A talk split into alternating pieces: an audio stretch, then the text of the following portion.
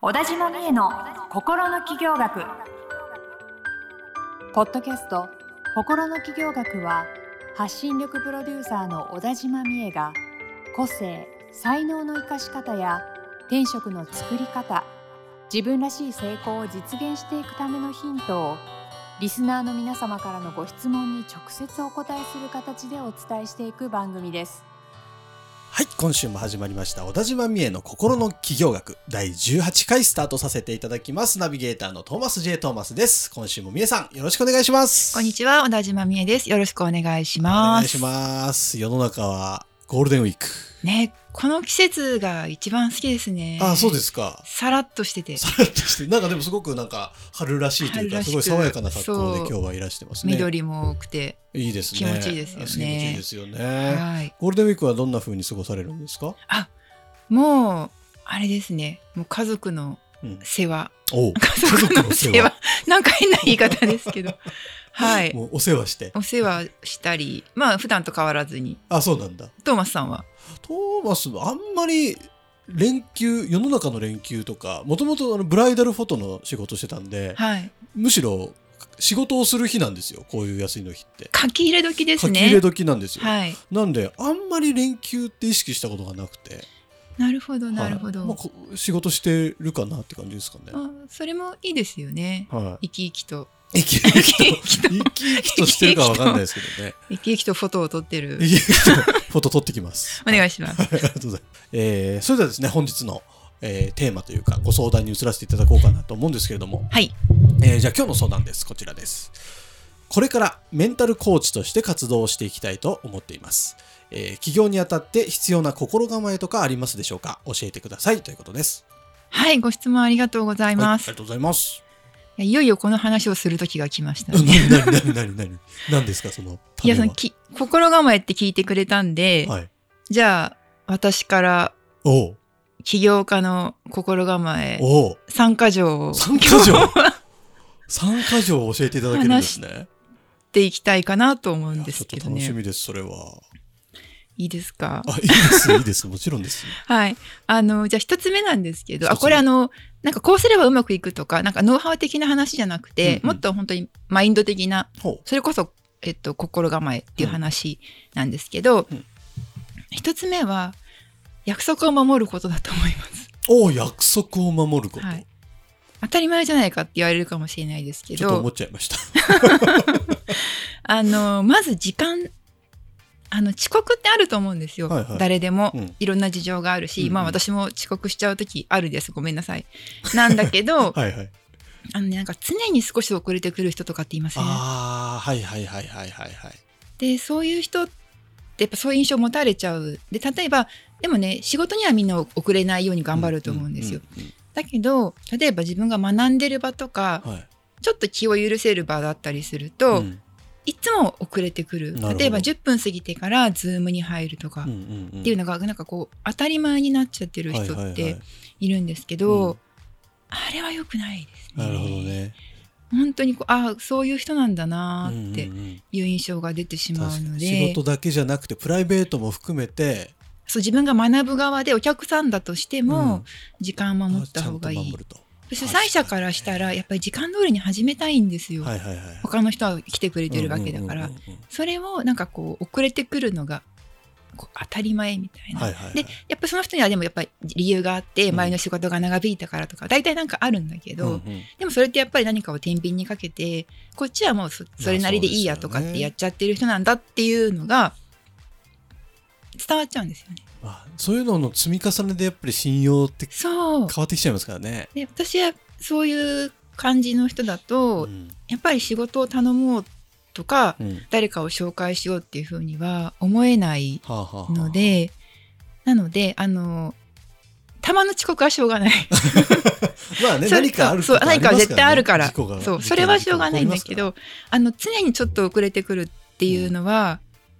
やめた方がいいと思いますね。そりゃそうだ、あとはその約束を守るっていう意味でドタキャンしないうんうんもう本当何言ってんだ当たり前のことって言われるかもしれないけ どする人はするんですよね。当でこれもどうしても事情が変わっちゃってっていう場合もあもちろんあると思う、はいはいはだいけどそういう時を除いて基本的にキャンセルって恥ずかしいことだっていう感覚を持った方がいいと思うんはいです。はいはいはいはいはで特に自分も仕事していくなったらわかると思うんでい。すけど、うんうんキャンセルって本当にこう相手のね時間をこう抑えてたのを、無駄にしてしまうというか、ん確かあのことなので迷惑がかかるのはもちろんですし、うんです自分であの行くとかやるって言ってやっぱりやめたっていうのを繰り返してるっていうことは、やっぱ自分で自分への信用もなくなっていくまあわねけですよ、確かに一度決めたことをやらないに。っていう,、だからあのそこも気をつけた方がいいですねほう行く気もないのにそもそも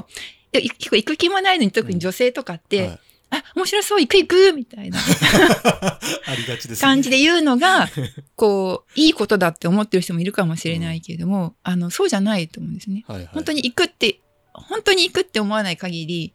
行きたいとか、行くって言わない方がいいと思います。あーあなるほどね。の、自分の言葉を軽くしない方がいいと思いますね。確かにね、行くって言ってたじゃんってなりますもんね。そうなんですよ。そうなんですよ。でそういう、なんか、狼少年みたいになっちゃうので、うん本当にね、些細なことですけど、そういうのの積み重ねですよね。はい。わかる気がする。忙しくなってくるとねどうしてもなんかこう忙しさが優先してしまっうて、んうんちょっとぐらい約束も破ってもいいんだうんうんみうんうんたいな感覚になっちゃうかもしれないので、でもそれってあんまり良くないなと思うのでまずいきなりなんかねちょっと説教臭い、説教 話受けるですけどそうそういや本当大事だと思うんですよこういうところが。なので、まあ、一つ目約一つ束目を守る約束を守る。二つ目は、二つ目はドドンドン。支払いを早くする支払いを早くする。ああ、わかる気がする、それは。あなんかどう思い当たるところとかありますかあのーまあ、あんまり、かといって、こう、支払わ、支払いが遅いからといってなんか思うわけじゃないんですけど、うん、なんかでも僕は意識的にすぐ支払おう。提示されたらもうすぐその場でもうしにあの入金しようっていうのはちょっと心がけてはいて。あ私もそうなんですよ。あのー、私自身、起業当初に仕事をくれた方って何人かいらっしゃるんですけど、うんあのー、私より先を行く人も多かったんですね。うんうん多分だから応援してあげようみたいな気持ちもあったはいはいな、あったんだろうなって思うんですけれども、それでそういった方々って本当に支払いが早くて、もう当なんなら当日とか、うん翌日に、こう、にも入金されてるっていうのが、あれがね、あの、鮮やかに印象に残っているので、え、やっぱりこう、なんか、仕事を続けている人とか、うん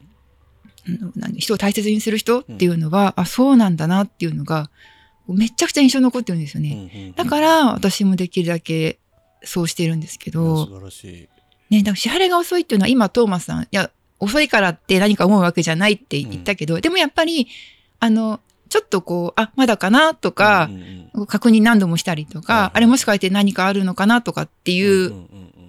は思いはするじゃないでうんすか。はいはいはいはいそういう意味でやっぱり相手に負担かかっちゃってるので、あの、本当支払い早いだけで信用って増すのうんで、とんでもなく印象いいですよね。すっごい印象象いい。だからこれはやろうと思えばできることなので、うんうん今ネットバンキングで皆さんできると思うの でそうですね、まあカードでもい いし、ネットバンキングもあるし、そう。だからね、まああの、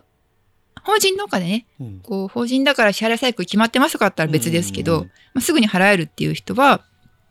なんてほんと即払う。うん。うん、確かに。これだけですがすがしい印象になりますし、あの、運気が上がると思いますおね。ー運気いいですね。はい。ので、えっ、と、二つ目は、支払いを早くす支払いをるっていうことでしたね。はいじゃあ三つ目は、ドドドン。ドドドン、三つ目何にしましょうかね。い 三つ目、今、いろ今考える。いろいろあると、いろいろあると思うんですけいど。 ろいいろあるんや、かい。でもあれですよ、ほら、話し方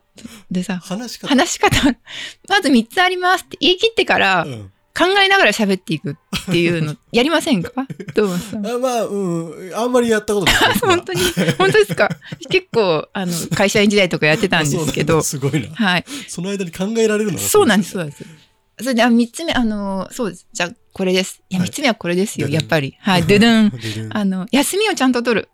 おうほうほうほう休みをちゃんと取る意外っちゃ意外だけど、そうっすね、確いかに。や、これだと思いますね。あのー大抵の人は起業すると、仕事と休みの境目がなくなっうんうんうんて、こう、出勤するわけでもないし、あの、逆にね、いつまでもやっちゃうんですよ。はいはい。で、休みが休みでなくなっちゃって、うん休みの日も、例えばアポは、アポイントは入れてないんだけど、うんメールはチェックしちゃうとか、うんそのメール見たら、え見ちゃったらもう、ん頭働き出しちゃって、そうですねあ、返信しなきゃとか、そうですねあ、じゃあこっちにも連絡取ってとか、そうねなっちゃうんですよちゃんと紐づいていろんな作業が出てきちゃうから。そう、だったりとか、あとやっぱり最初ってどうしても売り上げも欲しいから、うん、あの、休んでないんだけど、これがちゃんと終わって一段落したら休もう、うんみたいな。風にして、自分にこう休みを与えない。うんで、それでも、その間にまた次の案件とかも入ってくるから、はいはいいつも結局いつまでも休まないみたいなうんうんうん感じになってしまって、それで、あの、本当に倒れちゃう人とかもはいはいはいたまにいるそし、うですよねまあ、倒れなくてもしんどくなって、なんで自分こんな働き方してるんだろう、なんか会社を辞めて、もっとこう自由な時間が増えるはずなのにっていうふうにね、こう気持ちがドヨーンってなっちゃう人とか確かもにいるので、あの、休みはちゃんと、あの、一つの予定として、うんあの、大事な予定として、そのスケジュールに入れる。うんうんうん休みでもいいし、なんか遊びの予定とかも、この日はなんか映画に行くとか、はいはいはいこの日は友達を誘うとか、うんなんかそういうのも、あの、仕事と同じ、あの、大事なポイントの扱いをして、うん手帳にちゃんと入れておくっていうのが、あの、本当にこれ大事だと思いますね。確かに。なんか日本人せかせかと働きすぎちゃいますよね。なんかそうなんですよね。なんか最近聞いた話で、はいあの世界の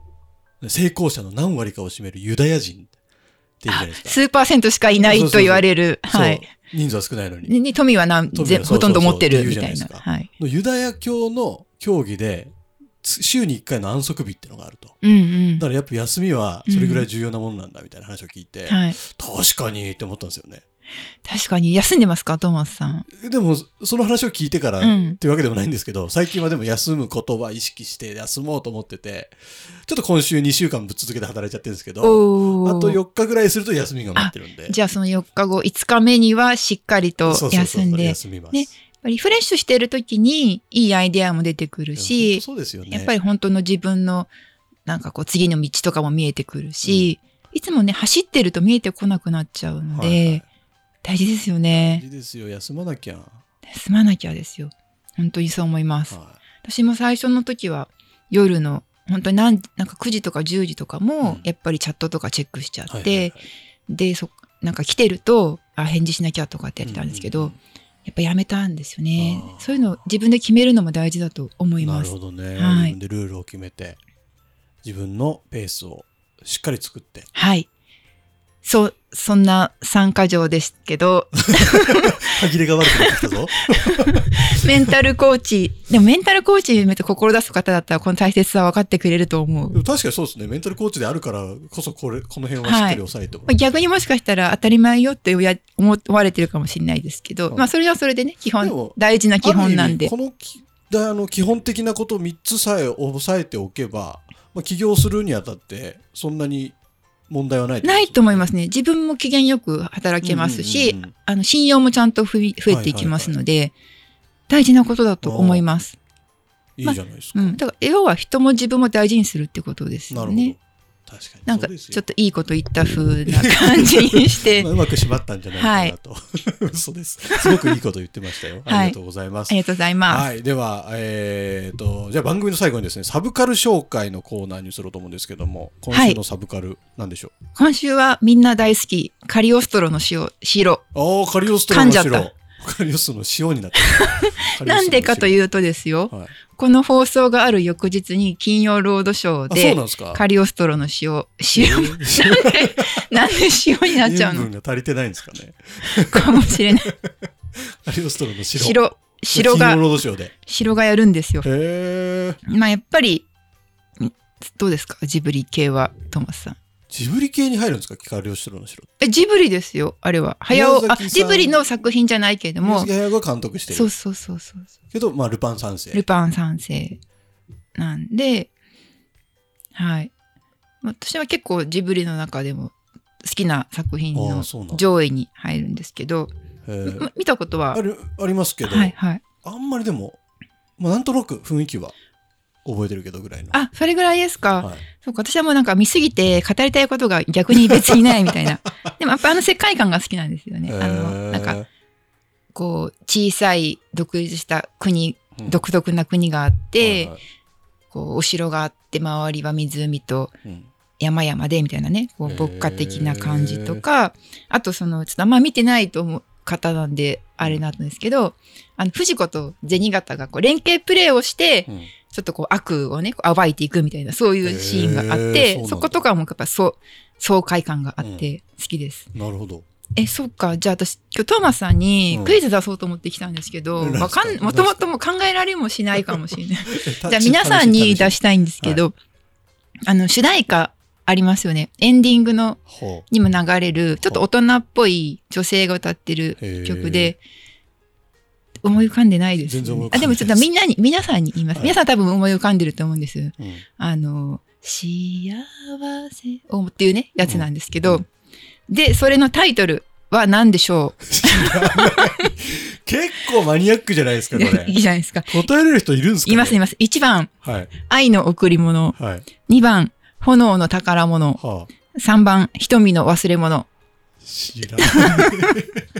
いや、ここは、あどれ、どれもそれだよなって思ってほしいとこなんですけど、あ、そうなんだ皆さんどうですかどれだっけって思ってくれてるとい いな。え、これどうしますみんなに LINE 公式アカウントから答え送ってもらって、当たり外れやるとか。それでみんなもやも、もやしちゃうかな。それでもいいですけど、まあ、 あの、ちょっと調べれば出てくるあ、そのうなんでだ、。あれなんですけど、知らないなぁもやらせちゃうのもあれなんで、何番 ?3 番。 3番、瞳の忘れ物、ブブー、炎の宝物で。す。2番の炎の宝物、ボビーさんという方がね、歌ってる曲あそうでなんす。ですかはい。あの、いやちょっ YouTube とだなとかにも載ってるんで、ちょっと聞いてみようこれ読んで、。多分、あ読んでなくて聞いてる人は多分ね、あ、聞きたいってなってると思うんで。これ5月4日に弾けてる人はだから明日、 そう、金曜ロードショーを見れば。ばいい。あ、で、この曲だな、あ、そうだそうだってえいうー、体験を一緒にしましょう。もう皆さんは間違いなく見るってことですね。はい、流し見ですちょっね。とじゃあ僕もじゃあ見てみようかな、久々に。カリオストロの城。ぜひ。ぜひ、えー見てみてください。はい。というわけで、えー、小田島美恵の心の企業学、第2、えー18回ですね。以上で終了とさせていただきます。美恵さん、ありがとうございました。ありがとうございました。今週のポッドキャストはいかがでしたか概要欄にある小田島美恵 LINE 公式アカウントから小田島先生への相談をお待ちしております些細な相談でもお気軽にご連絡くださいませそれではまたお耳にかかりましょうごきげんようさようならこの番組はプロデュースライフブルームドットファンナレーション土屋恵子がお送りいたしました